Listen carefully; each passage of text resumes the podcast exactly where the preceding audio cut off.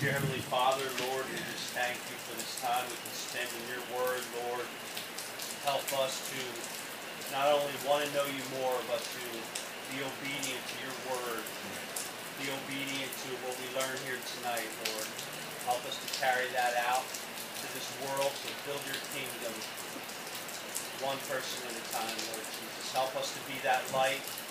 Help us to know why we have hope for any situation. Help us to give the answer whenever we're asked. In Jesus' name we pray. Amen. Amen. You? You know, I love our worship music and our worship songs. It, it really sets the tempo of your spirit. And I, I don't know if you guys really listen to the words in a song, but it, it's man, that's that's powerful, guy. Whoever wrote that song, you know, all three of them. You know, it's just um, you know, being from a surrender part and being that you want to be just you in a place that just you and the Lord. You know, and it's it's it's really awesome worship songs. That you can I, I can definitely feel God gave us those songs for that. Yeah, tonight's message is going to be about identifying things in your life. And this is what it, it comes to when we talk about maturity in our spiritual walk. You see, like we talk about in salvation, when we talk about salvation, is to build your foundation. But we're here and we want to build on our foundation. And these are the things that you got to understand that we go through to help us to build on top of that foundation, our salvation. Huh. Yeah, that rhymed, yeah. you noticed that too. Huh? Yeah. that's good. but it's it's something that you can recognize and identify. And this is why I always bring out with you folks identify, recognize, and apply in your life.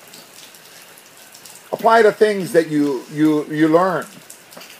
It's, it's not to just go in for knowledge and you store it in a treasure chest in your heart.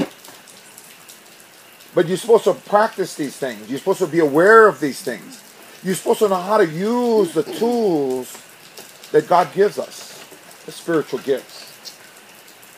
Tonight we're gonna we're gonna cover some of the things that God shared with me.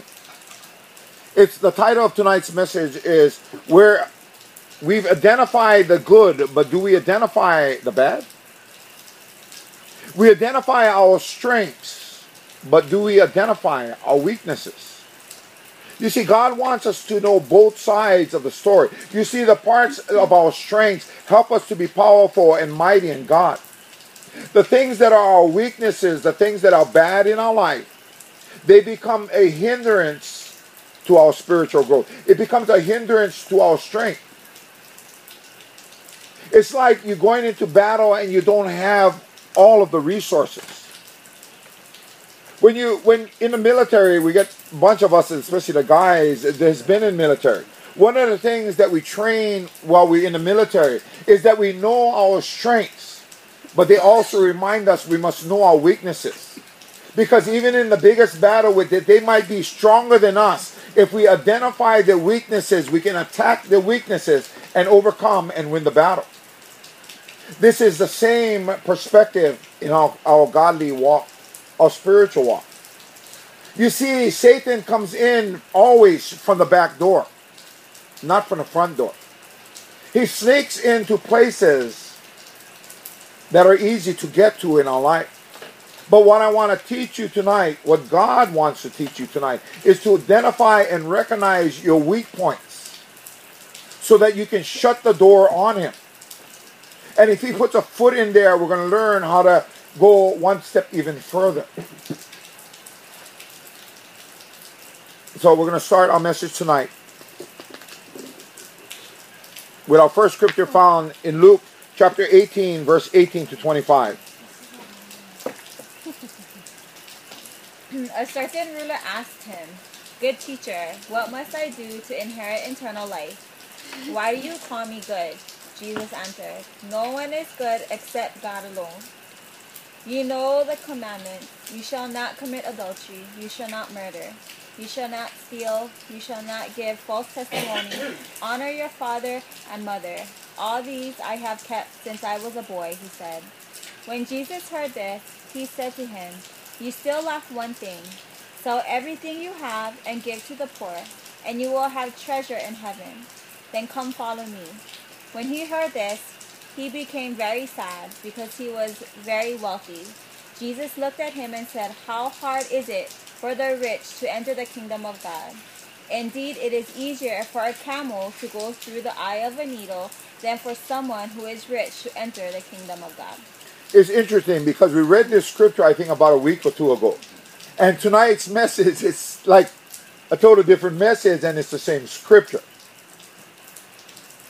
Jesus is going to teach us tonight, even in this scripture, from the Master himself, how that we can identify the good things that are in our life, and uh, we can also identify the bad.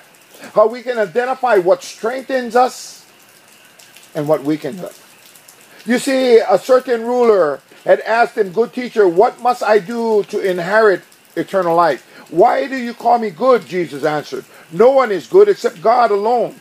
He said, You know the commandments. And now you got to realize too, Jesus knows this man's heart. He knows the good that's in him and the bad. He knows his strengths and his weakness. But let's see where he starts off. He starts off with the gentleman's strength. His strengths. He says, He said, No one is good except God alone. You know the commandments. You shall not commit adultery. You shall not murder. You shall not steal. You shall not give false testimony. Honor your father and your mother. All this I have kept since I was a boy, he said. You see, Jesus identified his strengths. His strengths that he needed God in his life, and he identified sin. But with a new covenant, he didn't understand. But you see, but he still identifies the gentleman's strengths and trying to be obedient to God. When Jesus heard this, he said, You still lack one thing. Jesus now identifies his weakness. He also identifies the bad part of him. He says, You still lack one thing. Sell everything you have and give it to the poor. When he heard this, he became very sad because he was very wealthy. Jesus looked at him and said, How hard is it for the rich to enter the kingdom of God? Indeed, it is easier for a camel to go through the eye of a needle than someone to who is rich to enter the kingdom of God. And of course, a couple of scriptures down the line when he explains to the disciples, he says, All things are possible through God. But what in this this very short passage of a parable not a parable, but actually an incident that happened during Jesus' time. He identifies the strengths of the person and he identifies the weakness of the person. But he identifies now, even in the weakness of the person, that it is possible for God to overcome your weakness. For all things are possible to God. So tonight, we're going to get an in depth thing on you personal. And this is why I told you to grab a pen because we're going to draw. But before we even get to that, that's why I said we're going to go through the scriptures into the last two verses and we'll start drawing at the last two verses. But I want you to understand the message that Jesus is bringing to you because this will help you when we get to the drawing stage. So if you're not clear on something, ask. Then let's make it clearer for you. Yeah. We identify our strengths and our weaknesses. We go to our next scripture found in John chapter 16, verse 33.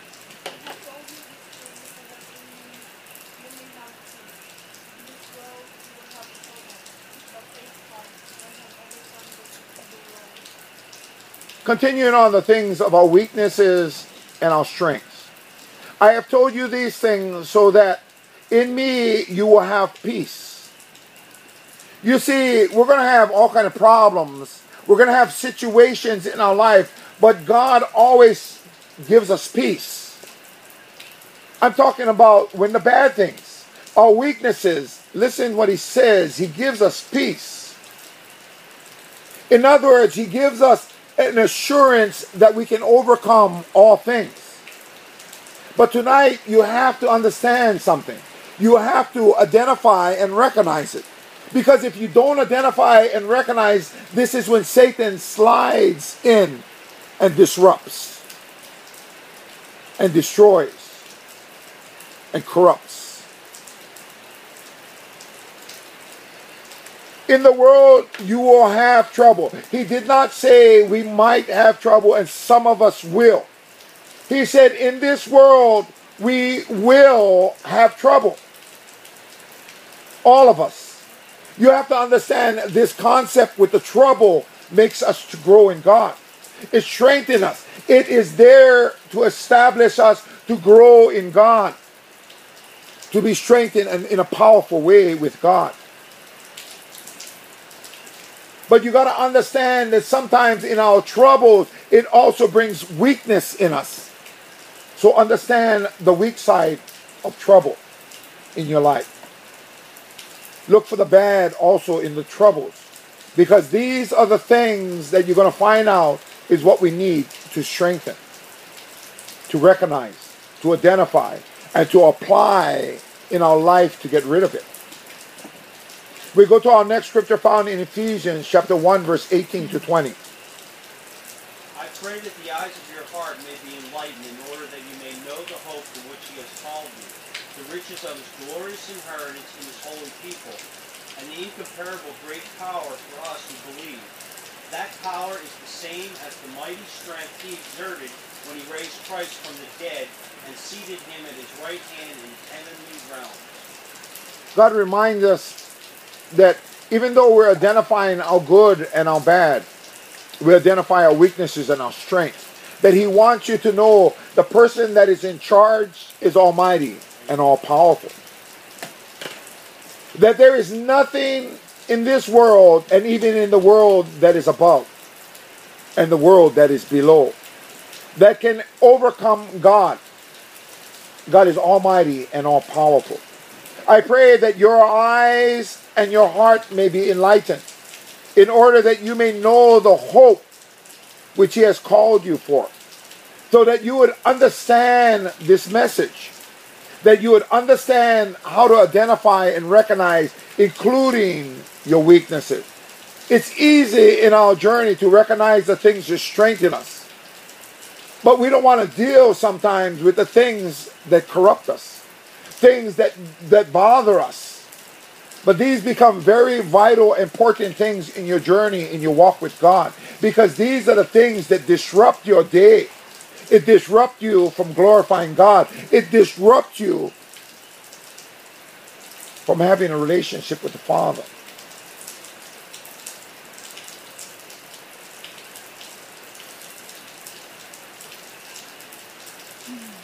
the riches of his glorious inheritance in his holy people, and his incorruptible, incomparable, great power.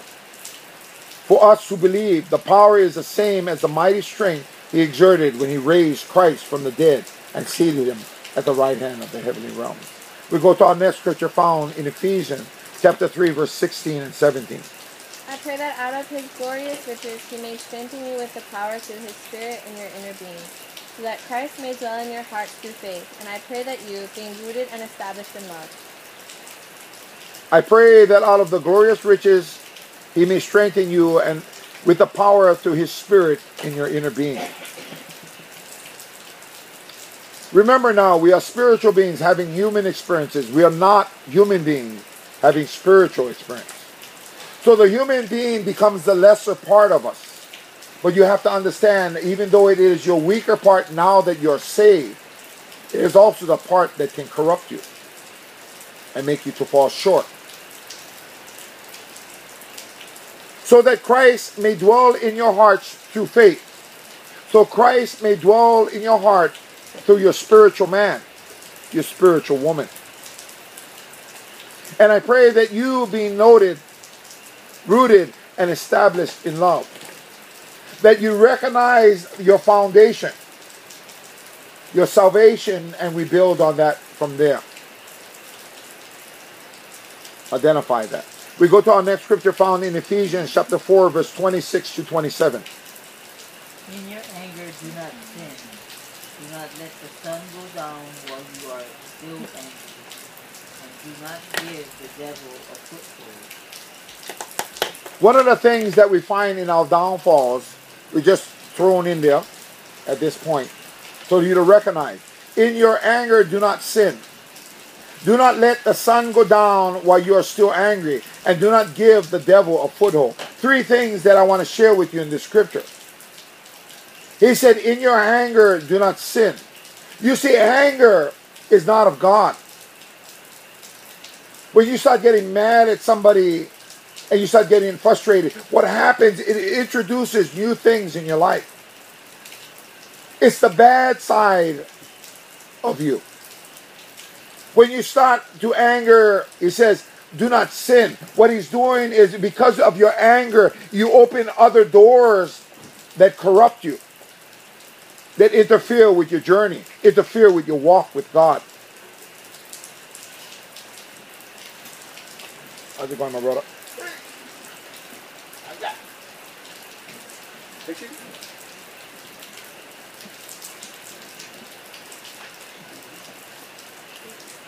When you start to let anger come in, it opens a lot of doors for other opportunities for the devil to work in you.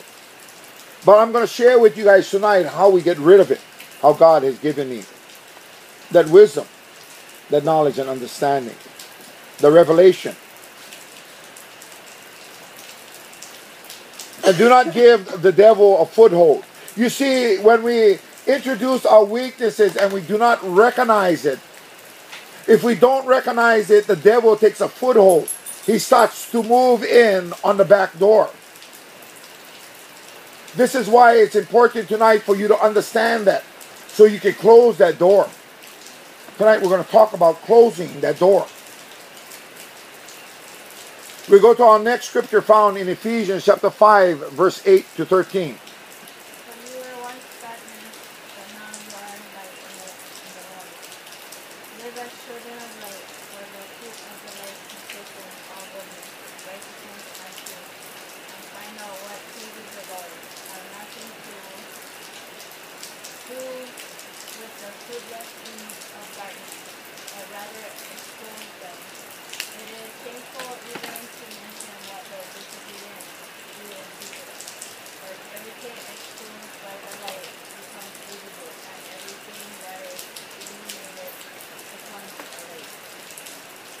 This message reminds us to identify and to recognize. When you identify and you recognize the problems that in, that come into your life, the things that hinder your walk in your faith, he wants us to expose it. We expose it by identifying and recognizing. In other words, he wants us to do something about it. He wants us to do something about it. He wants us to recognize our problems and do something. Don't just recognize and identify your problem and just say, okay, I realize that it's there. He wants us to do something. He wants us to battle it. He wants us to overcome it. This is why he says, expose it and bring it to the light.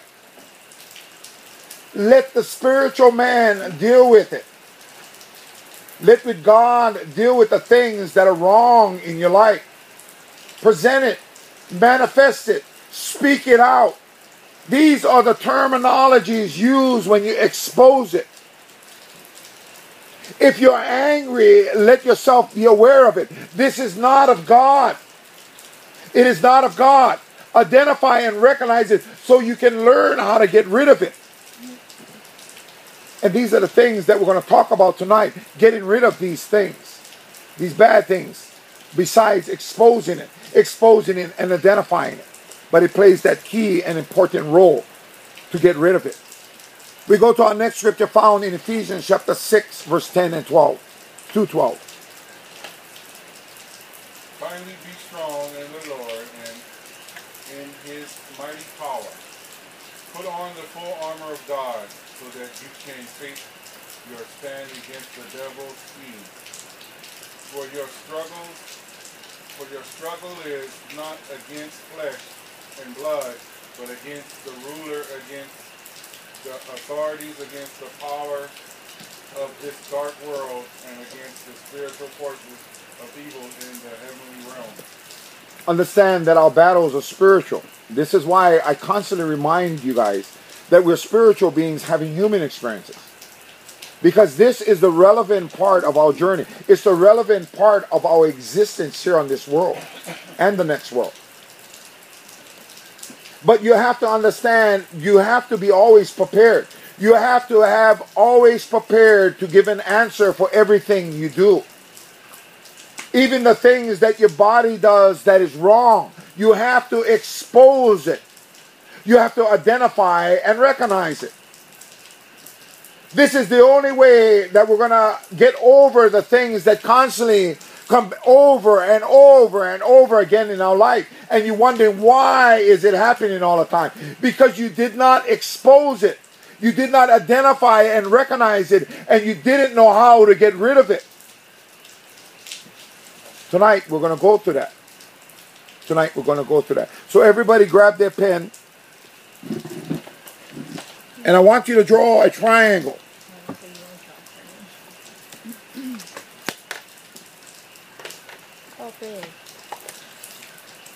Like this. One line to the middle.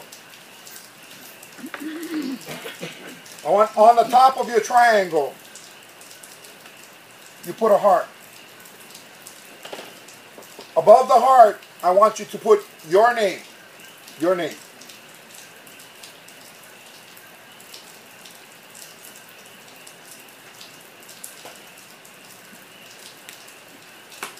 We all have the paper and, and a pencil, and like I, s- I mean, the pen. But I want you guys to let your heart be open tonight. You don't have to look at each other's paper, and I don't want you to. This is not um, middle school or something. But I want you to be very honest with yourself. This is going to make it to work. But I want you to write down these things which is going to be personal to you. The first thing I want you to do is if you can name one, two, and three. There might be a lot more, there might be less, but I want you to name something. And I'm, I'm going to tell you my weaknesses. Yeah, because these bottom three things is your weakness. It's the start of your weakness. What I want you to do, and I want you to concentrate, and I want you to have that open mind, because we all fall short of God's glory. But what I want you to identify is the first thing that happens when things go wrong. And for me, the first thing I'm going to put number one is irritation. I'm probably spelling it wrong, so like I said, I never admitted that I was good in English. Casey's looking at my paper. Craig is looking at my. Please don't look at his paper. One of it is irritation. Irritation. Huh? Nothing. Okay. When things happen, the first thing. The first thing that when things go wrong, I don't want you to add things. I want you to recognize that very first thing that starts your problem. For me, it's irritation. The next level from irritation that it gets to, to me is frustration.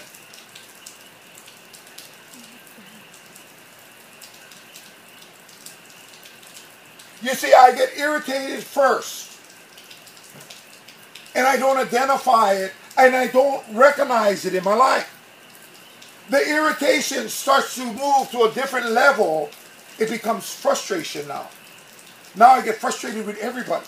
I'm irritated with a situation. Now it becomes open to everybody, and now I'm frustrated with everybody else. I'm frustrated. Why is Rob wearing his hat backwards? Why, why, why does somebody have long sleeve shirt? It, started first from irritation. These are only examples. You can wear your hat the way you want. I was looking at your hat. See, that's irritation. No, no, no, no. but irritation starts started off the problem. I you got to recognize these things. It's very important. How did it start? My first start it was irritation. From irritation it moved to frustration. Now from frustration it, it now reaches to my heart. And now it is angry. I become angry, bitter, mad. It all started from irritation. From irritation, it moves to frustration, and from frustration to anger. I want you to look at what you have. You notice whatever you put down, that it will lead to one thing above it. Notice the level. That's why I want you to search your heart. When you realize that that small entry that came in, it moves to another level. And from another level, it gets even greater. Yeah, it even gets greater. I go to, I'm going to just do two of them tonight. I, I, if you guys want to add more, it's good. And I want you to do this on your own, even at home, because it's very, very important.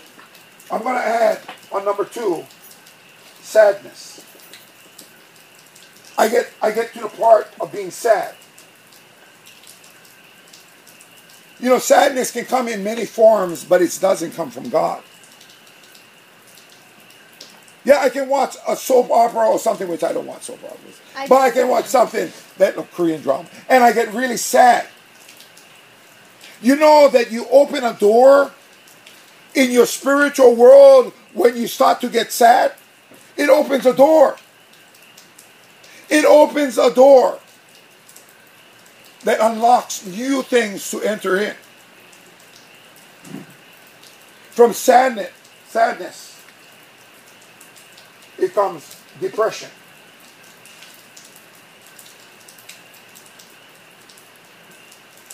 I started off watching a movie that was sad. Now I go home after the movie is done from Prince Hill.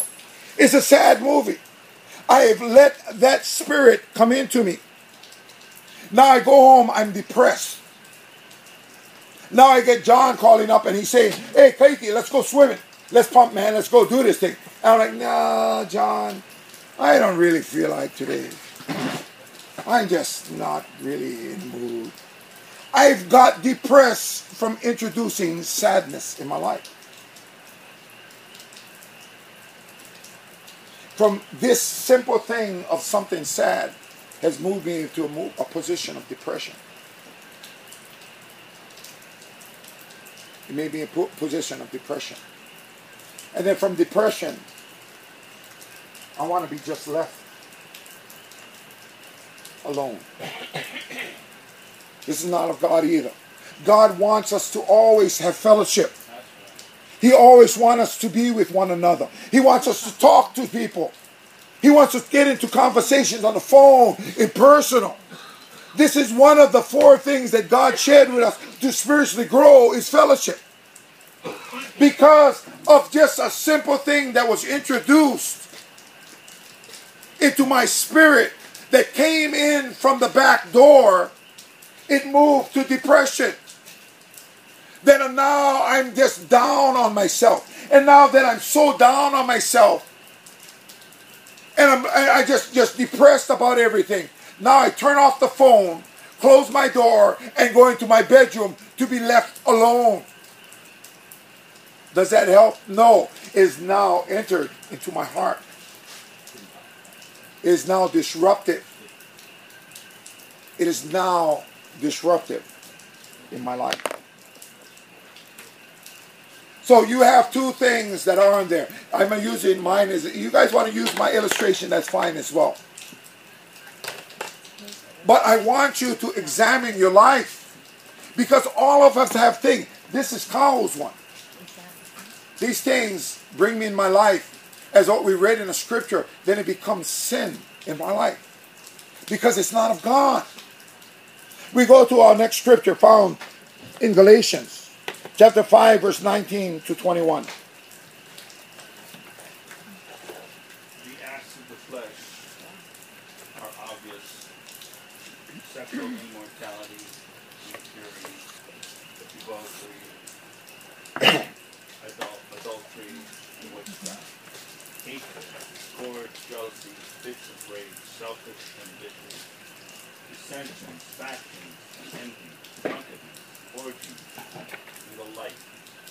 I warn you, as I did before, that those who live like this will not inherit the kingdom of God. I'm going to add one more on here. This is not Kahu though, so don't don't don't get all twisted and bend up. But I'm going to add sex in here as number this one here. Yeah, I'm going to add that because this becomes a common thing with people. Sex. And when I refer to sex, it's it's the point of that maybe I, I look at porn. Or maybe I look at, at a book like um, um, um, Playboy magazine. Yeah. And I start to do these things, and yet uh, uh, I looking at these things, and I say, "Oh wow, man, look at these things!" Right? It is an introduction to moving up in your, your weakness. It's a weakness because it's not of God. From this this parts of the sick, then it becomes to the point, right? That that you start to just get really frustrated sexually, and you're having a hard time with, with, with dealing with it. But what is that word would be? Hmm. That you move in one step of committing. Uh, so, You gotta you. oh man, I'm terrible on spelling. Okay, but it's like one step away from adultery. But this is according to the old covenant, not the new covenant. Because I'm going to let you know the new covenant, you're already committing adultery down here. Okay, but you're one step of actually committing the act of adultery. You see, you get so turned on and you're married and you're doing this kind of thing, and then you get to a level that corrupts your heart, is you commit adultery. You commit adultery. You have now sinned and committed adultery. Now, as we read these scriptures, we said the acts of the flesh are obvious. They're sexual immortalities. This is why I added the first one in. Yeah. Sexual immortalities, impurity, debauchery, idolatries, witchcraft, hatred, discord, jealousy, rages, fits of rages, self of self ambition, dissensions and faction, the enviness, drunkenness, orgies, and the like of it. I warn you, as I did before, those who live like this will not inherit the kingdom of God. These are things where Satan uses to come into your back door. Yeah, to come in our back door. These are the things that corrupt us in our spiritual being. But tonight, I want you to understand something. I want to share with you what God shared with me. How do we get rid of these things? The first thing that we do is we bring it in the open. Bringing it in the open means to identify and to recognize it. You got to identify and recognize, oh, wait a minute, this is wrong. This is wrong. This is not of God. This is bringing it to the light. You identify it first to identify it. But I'm going to share with you something what God had shared with me. You see, you have three different stages as we bring it out in your in your, your note. How do you get rid of it? It is preferably to get rid of it on the first stage. This is what I'm going to share with you tonight. What is the opposite of irritation in the spiritual sense that is godly and good? Give me something. Celebration. Patience. Huh? Patience. You guys agree? Irritation, the opposite of irritation is patience. So we're going to put patience.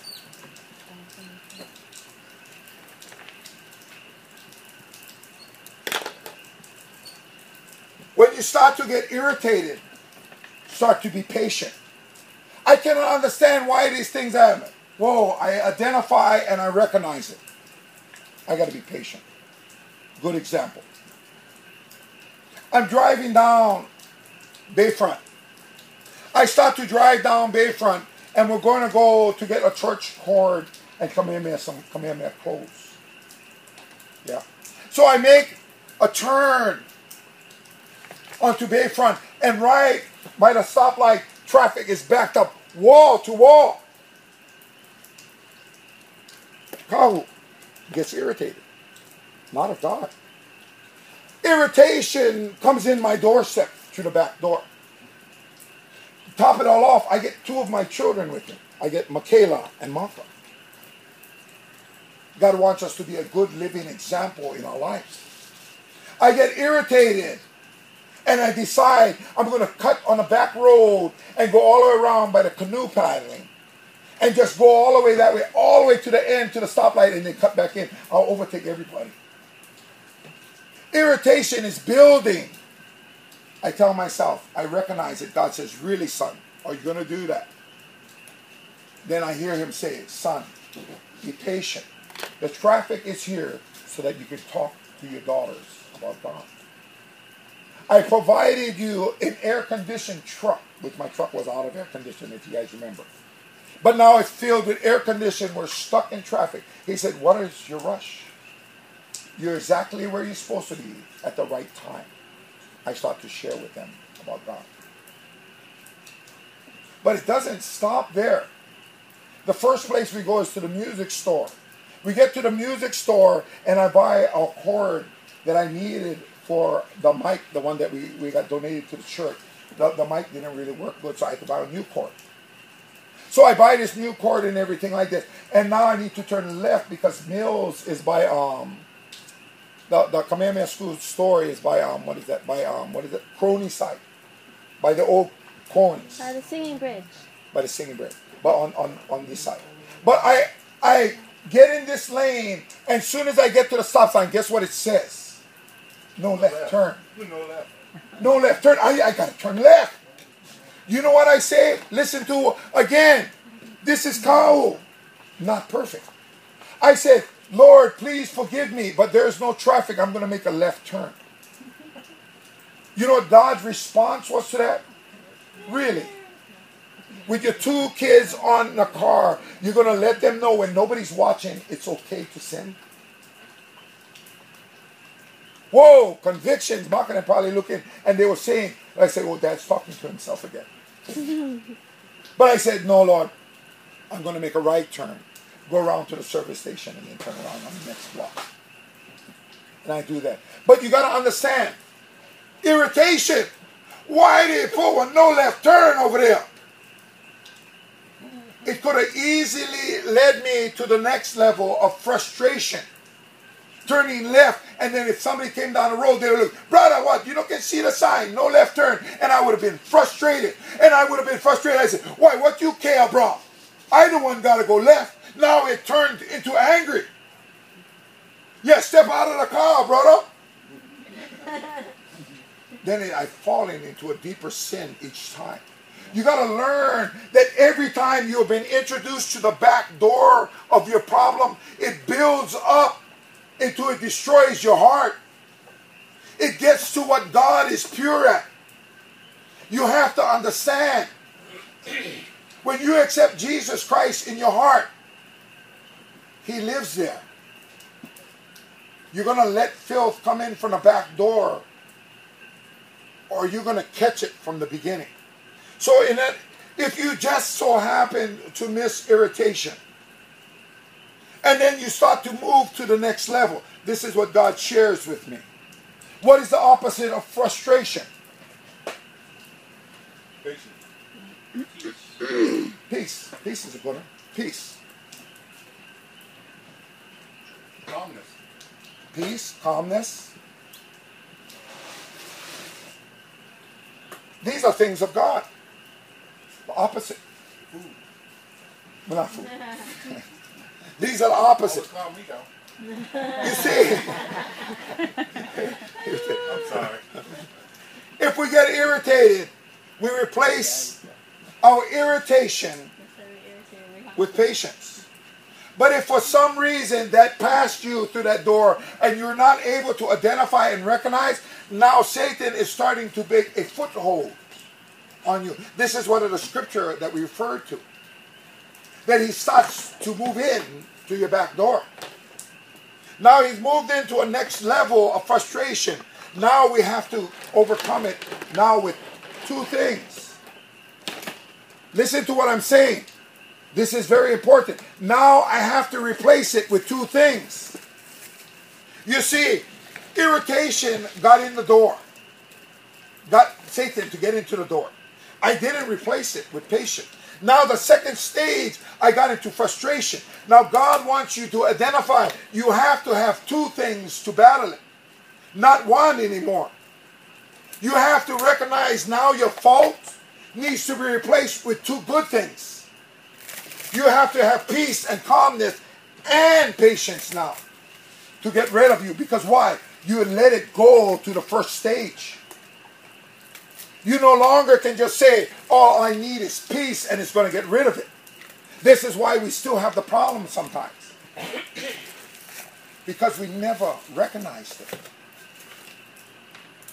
We never recognized it. So we need to recognize if we get to the second stage of frustration, we have to have peace and calm to get rid of our frustration. But we also must realize that we also need to be patient because this is where it started from our irritation. If we only deal with this part, irritation still remains within us. So we need both. We need both. Now let's get deeper. We miss both of them. Two levels. He had moved us. We now we irritation. We are frustrated, and now we become angry. What is the opposite of angry? Happy. Happy. Joy. Yeah? Happy or joy. You see, when he gets to the third level, this becomes obvious sin in your life. God wants you to know something, and He wants you to pertain it and put it to your practice in your life.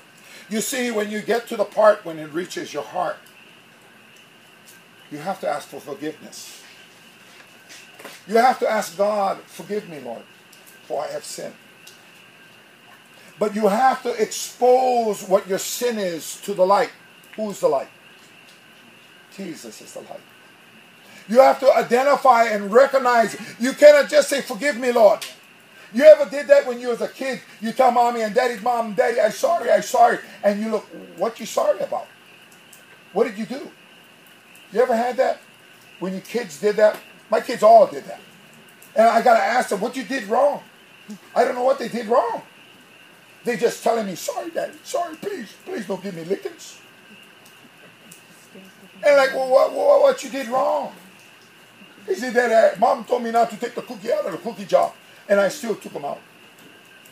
I was disobedient. God wants us to expose our sin. He wants us to identify, not just ask forgiveness. Forgive me, Lord, because I became angry, frustrated, and irritated in my situation. It has corrupted me. Now, instead of three responsibilities, I have four. So it moved from one plus one is two. And two times two is four. Even though we only on the third level, we have four responsibilities. Our first responsibility is asking forgiveness. You blew it. You have let Satan come into the back door. First, he had his foot in. Well, first, he actually only was just knocking at the door.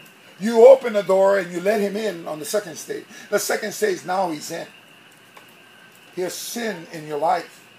Ask forgiveness. But how do we ask? We ask God forgiveness because I've been angry, frustrated, and irritated. And God's response is that you need to replace it now, be after your salvation with three things.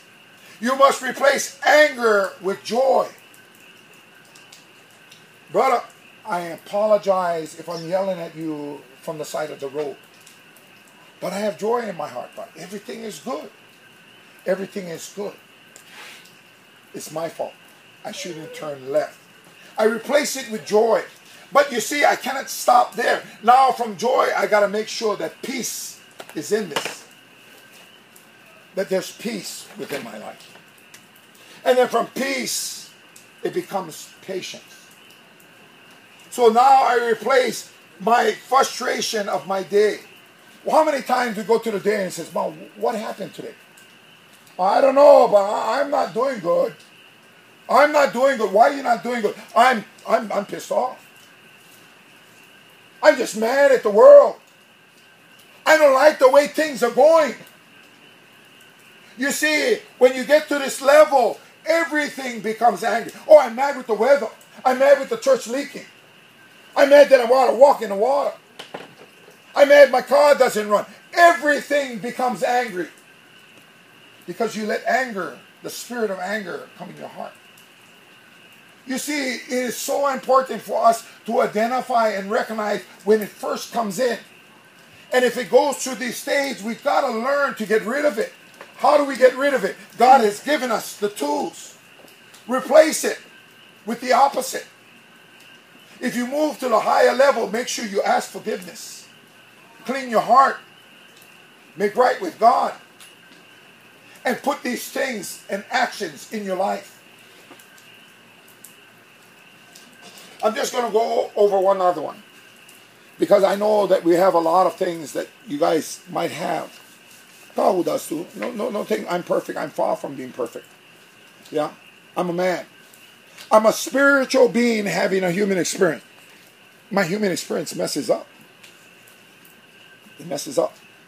But what it is, is God wants us to learn the spiritual side, the mysteries that unlock things. How do we get rid of these problems? You don't have to live like this. Like I said, you ever seen somebody that gets angry and they get mad for days? You guys know people like that? They started off, this guy might be a really happy guy. And then he gets mad all of a sudden one day, and then you cannot talk to him all week. I can mention with Berta because Berta's my sister. But we have family members that hold grudges for a year. How you like that? Why? They had entered, let these levels get in their life. And now these lives become bitter and angry lives. If you don't get rid of it, the longer you wait, it just adds and fuels and they end up hating everybody. You piss off with everybody. The guy looks at you the wrong way, brother. What you looking at? The wrong looks. The wrong things you say. It even affects us, even with our kids. If these levels come up, we have loving children. Do you ever recognize sometime that we get irritated with them very easily? That we get irritated with them, we're like, oh man, you know, this, this that, that boy better just shape up or He better shape up. He continues to do that. I move to the next area. Now I'm frustrated. Now you got me frustrated, boy. Now you got me frustrated. Now you go to the next step. Now I'm angry, boy. Get over here. I'm going to spank you. You're going to spank him in anger? I tell you as your pastor, I believe in, in discipline. But I'm going to tell you something that God shared with you. Never give your children lickings when you're mad. One, you're not in the right place. And we just had this message on Sunday, on Wednesday. You got to check yourself first and make sure you're good before you correct something that is including your kids. If you're going to spank them, make sure you're in the right spirit that is of God. Make sure that you're not angry and frustrated. Because when you're in the right spirit, you're going to find out, you're going to look to yourself and say, nah, I don't need to spank them. I just want to scold them. You're going to find out that most of the time that's going to work. That's going to work. You know, so it's identifying these levels. If you don't, it starts to corrupt your life. Understand these things. I'm still working at the irritation part in my life. You see, I get one thing opens on my irritation, now I get irritated with everybody in the family. Like I said, I'm not perfect. If I don't identify it, I get to the part of frustration. And if I get to the part of frustration, I get angry. Now I got to say, Father, forgive me. Forgive me. And I share with you another story that is real life stories.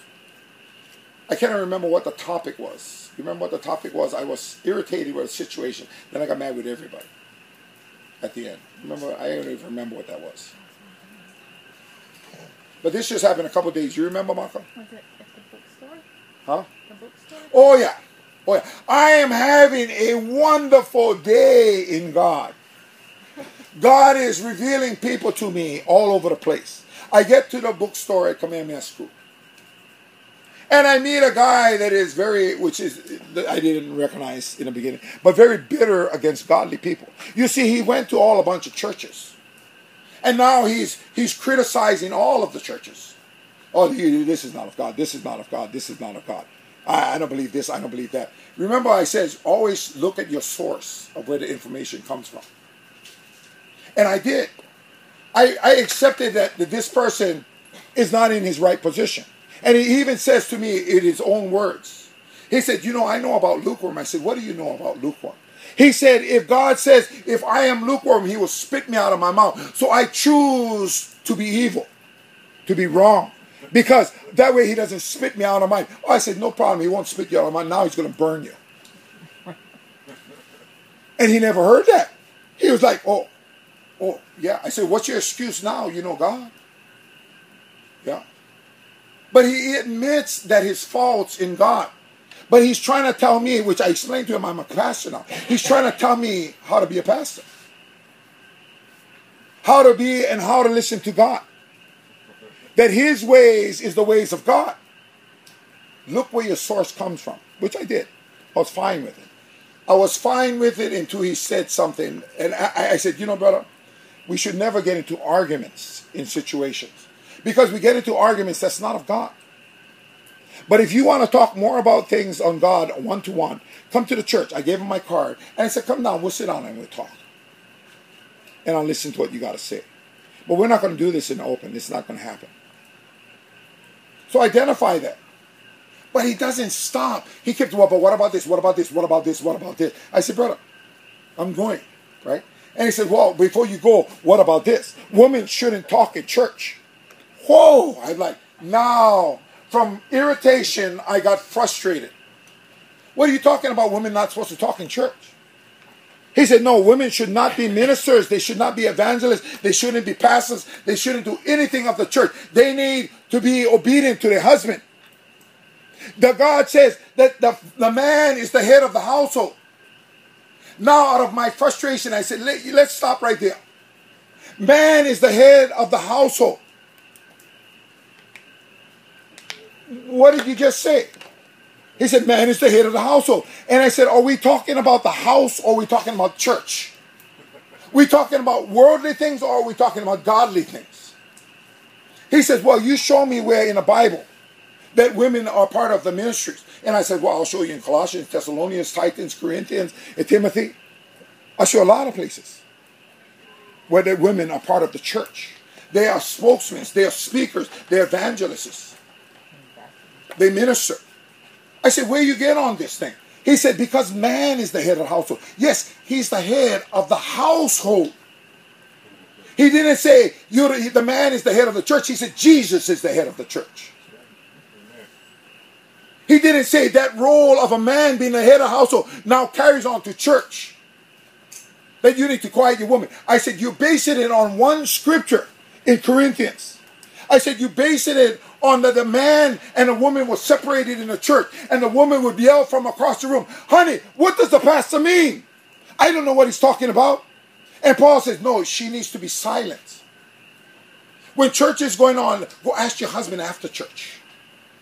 That's what he's referring to. He didn't tell women they don't know to spoke out. And if you think you're here at this church to just sit down all through your ministries and not say anything, I will tell you something different. God is telling me you need to speak out. You're spokesmen, you're ambassadors. He did not say men are ambassadors to God. He said we all that believe are ambassadors.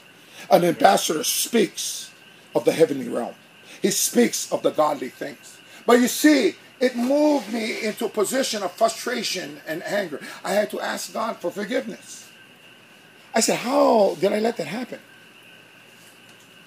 How did I let that happen? That I started getting angry. See, I needed to forgive myself. I needed to replace my anger with joy. I needed to replace my frustration with peace and my irritation with patience. I was set free from that. This is what the message is about to set you free from your time there so that you don't carry it on. Jesus says, don't go to bed at night angry. Why? Because you let him in. He let you in. You let him, him in. You're going to go sleep in anger and then you're going to ask me and says, Carl, I don't know, understand why, but I'm having this terrible nightmares and I can't sleep. And the first thing I'm going to ask you, what did you let in? Did you go to sleep angry? Did you go to sleep frustrated? Did you let Satan get in your door and you didn't close it on him and make right before the, end of the day? God wants us all to examine our lives. This is why you're drawing these pictures. He wants you to recognize these things in your life and recognize that it needs to be replaced every stage of that mistake, every stage of that back door. This is your key and your answer to get rid of it. If you're finding it difficult in your life to overcome certain sin in your life, certain problems in your life, that's why I use examples, but you can use whatever example that pertains to you in your life. But when you find that this this problem still exists, it still carries on. You don't know how to get rid of it. God has given you the key to get rid of it. He's given you the key. He's made you aware. He has brought it into the light. He has brought it open to you for you to understand. In other words, get rid of it. Now he's telling you how to get rid of it. Yeah. Know this. In your heart, you will feel the things that bother you. Do you get irritated so quick? Do you have sexual problems? Yeah. Do you get irritated? Or do you have problems with, with depression? Understand where that depression stage started from. It just didn't happen right there all the way to the beginning. There was a, a pastor of mine when I first got saved back in 76. He was a, the pastor of Ever Beach Assembly of God. He was known as a demon fighter. He was known as a demon fighter, and this is where like brother me and Ma- brother Maitland come into play. In our cousin, we, my pastors was his cousins, was some of the pastors. But one of the things that that that he shared with me that always stuck to me: how do people get possessed?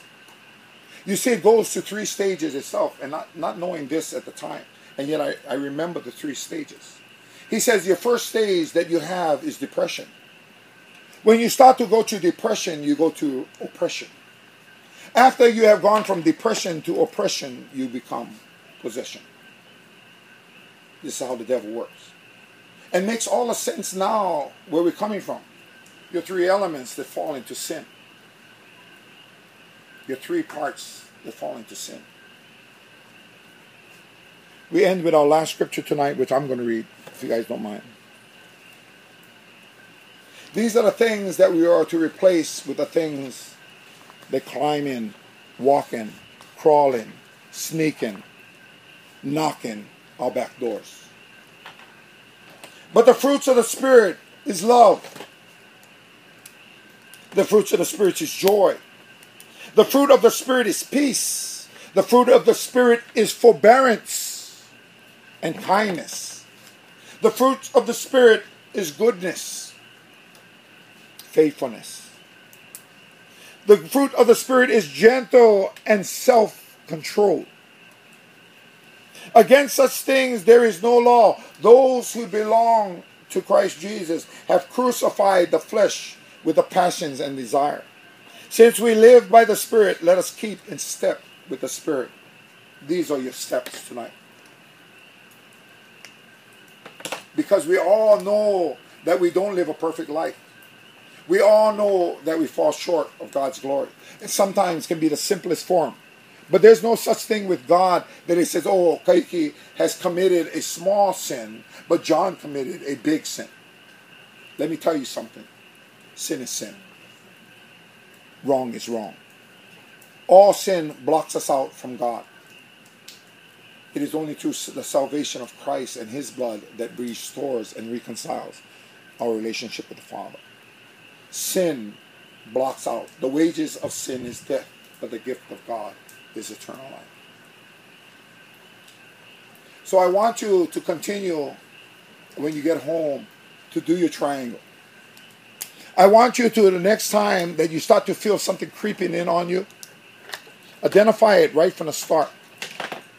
Oh, honey, do you notice that I'm getting a little, I notice you're getting a little irritation. If it's somebody in your family, be gentle with them and accept that you might be getting irritated.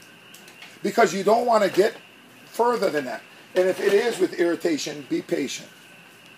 Be patient. Get through that. Yeah, get through that.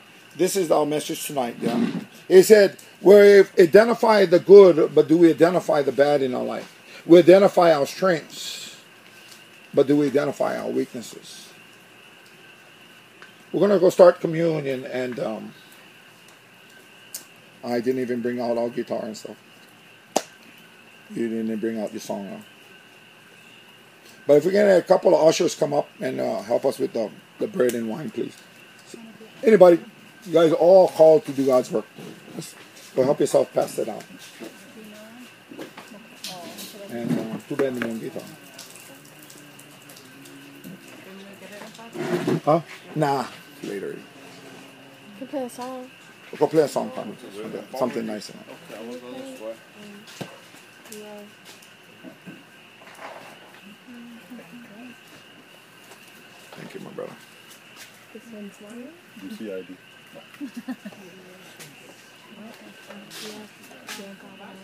Thank you, my brother.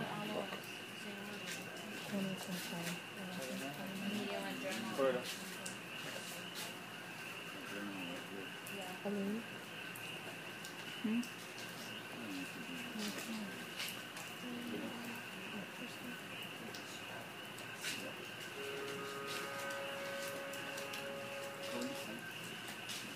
Anyone's all right, as long as it's softer for now.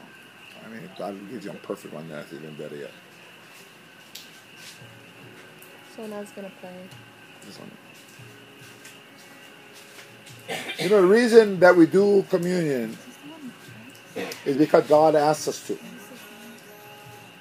But the reason why He asks us to, which makes the difference, He wants us to constantly remember what He has done for us. You see, you know, I, I shared with this in today's um, church in the morning that we talk so much about the sacrifice that God did, what Jesus did when He died on the cross. But I start to realize there was even a bigger sacrifice than that. You see, Jesus was with His Father in heaven, Almighty, all powerful. He didn't have to suffer anything in His life, He didn't have to cry, He never felt pain. He never felt sorrow. He never had to go to any stages, even at the lowest level, when he was in heaven. He was a perfect being. So perfect that the Father said that He created us in His Son's image. That He created us and wanting us to be just like His Son. How precious His Son is to Him. The greater sacrifice that I see is giving up that perfect place to come down to a corrupt world. Why? Why? Come to a corrupt world. Why suffer? Why go through pain? And Jesus answered me because of love. I love you. I love mankind. You see, son, they have learned to get distance from me. They didn't know how to be there with me. They didn't know how to feel the love of my Father anymore. This becomes more precious to me that you have an opportunity to go back to the Father and trust Him.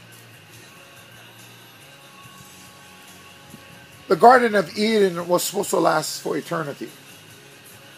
We're all supposed to have a beautiful life, an earthly experience. But it was still the Father's will that we learn what is good and evil. We took one fruit, but there was more than one tree in the garden. There's an eternal life tree. He hid that one from us because in order for us to know eternal life, we must be one with the Father, one with the Son. This is what becomes when we accept Jesus in our heart. He replaces these things in our life. He teaches us how to get rid of it. A greater sacrifice of Him coming down to show His love and showing His love to an ultimate test of allowing Himself to go to the cross and be beaten by your creation. How bad is that? Imagine raising dogs so that they can eat you and turn against you. This is what happened. We're the image of God and we turned against God. This is what God shares with me with communion. He have given everything up for us. Do this in remembrance of me. Remember the things I did on this earth for you, the love that I've given you. On the night that Jesus was betrayed, and like we shared in the first message, the first service, he was betrayed not by an enemy, he was betrayed by one that he loved.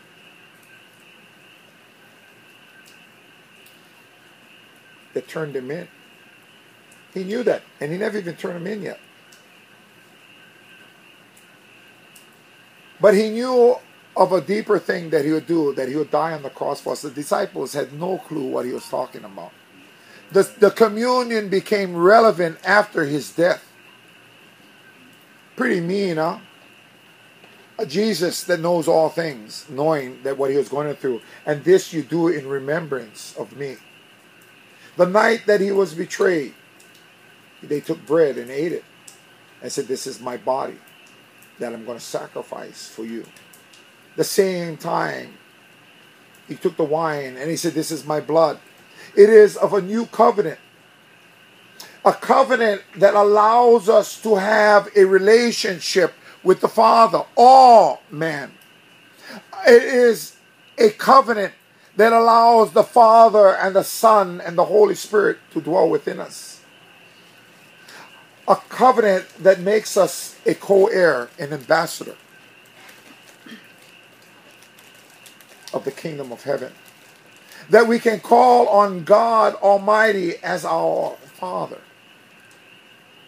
and Jesus as our Lord and Savior. This represents the new covenant that He spread and signed it with His blood. I want you just sit back for a minute or two until Carlo talks again. But I want you to think about that sacrifice. Is it relevant in your life or is it irrelevant? Does it mean something in your life or does it mean nothing? You see, if it does mean something, he expects changes in your life. Let us meditate for just a minute or two on that.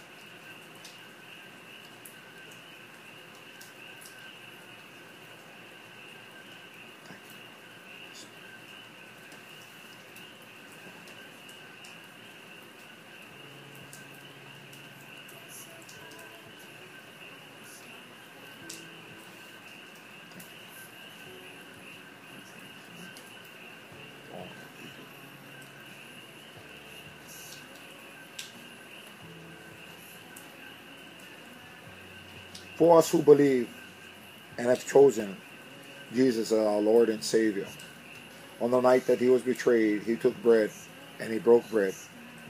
And he said, This is my body. I sacrifice for you out of love so that your life can be changed. He said, Take this bread, eat it. It's my body. Take and eat.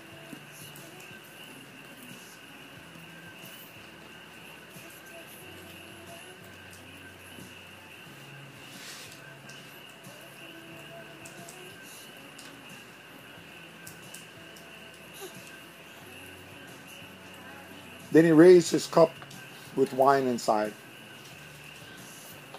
He said, This is my blood. It's of a new covenant, the covenant that I shared with you, that introduces a lot of things in our life. He said he wants us to remember this. He said, Take and drink. This is my blood of a new covenant. Take and drink.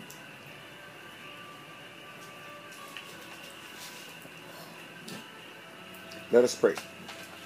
Thank you, Father, for all things. I thank you, Lord, that you give us an obedient heart, that we continue to do what you command us to do, that you continue to allow us to get closer to you. And I know it's the closer we get to you, the closer you get to us. The more that we seek your wisdom, the more wisdom you give us. The more knowledge, the more understanding. Continue to bless us in our life, Lord. I pray that your message sinks deep within them tonight. that they can identify things before it builds up to something that is bad. Let them recognize from the beginning and shut that door with the fruits of the Spirit. I praise you and I glorify you. Continue to bless us tonight in our time of worship. As beautiful music that we call out to you, Lord, and sing with our voices and raise our hands to the heavens in thanking that you are our God and our Savior. In Jesus' name I pray. Amen.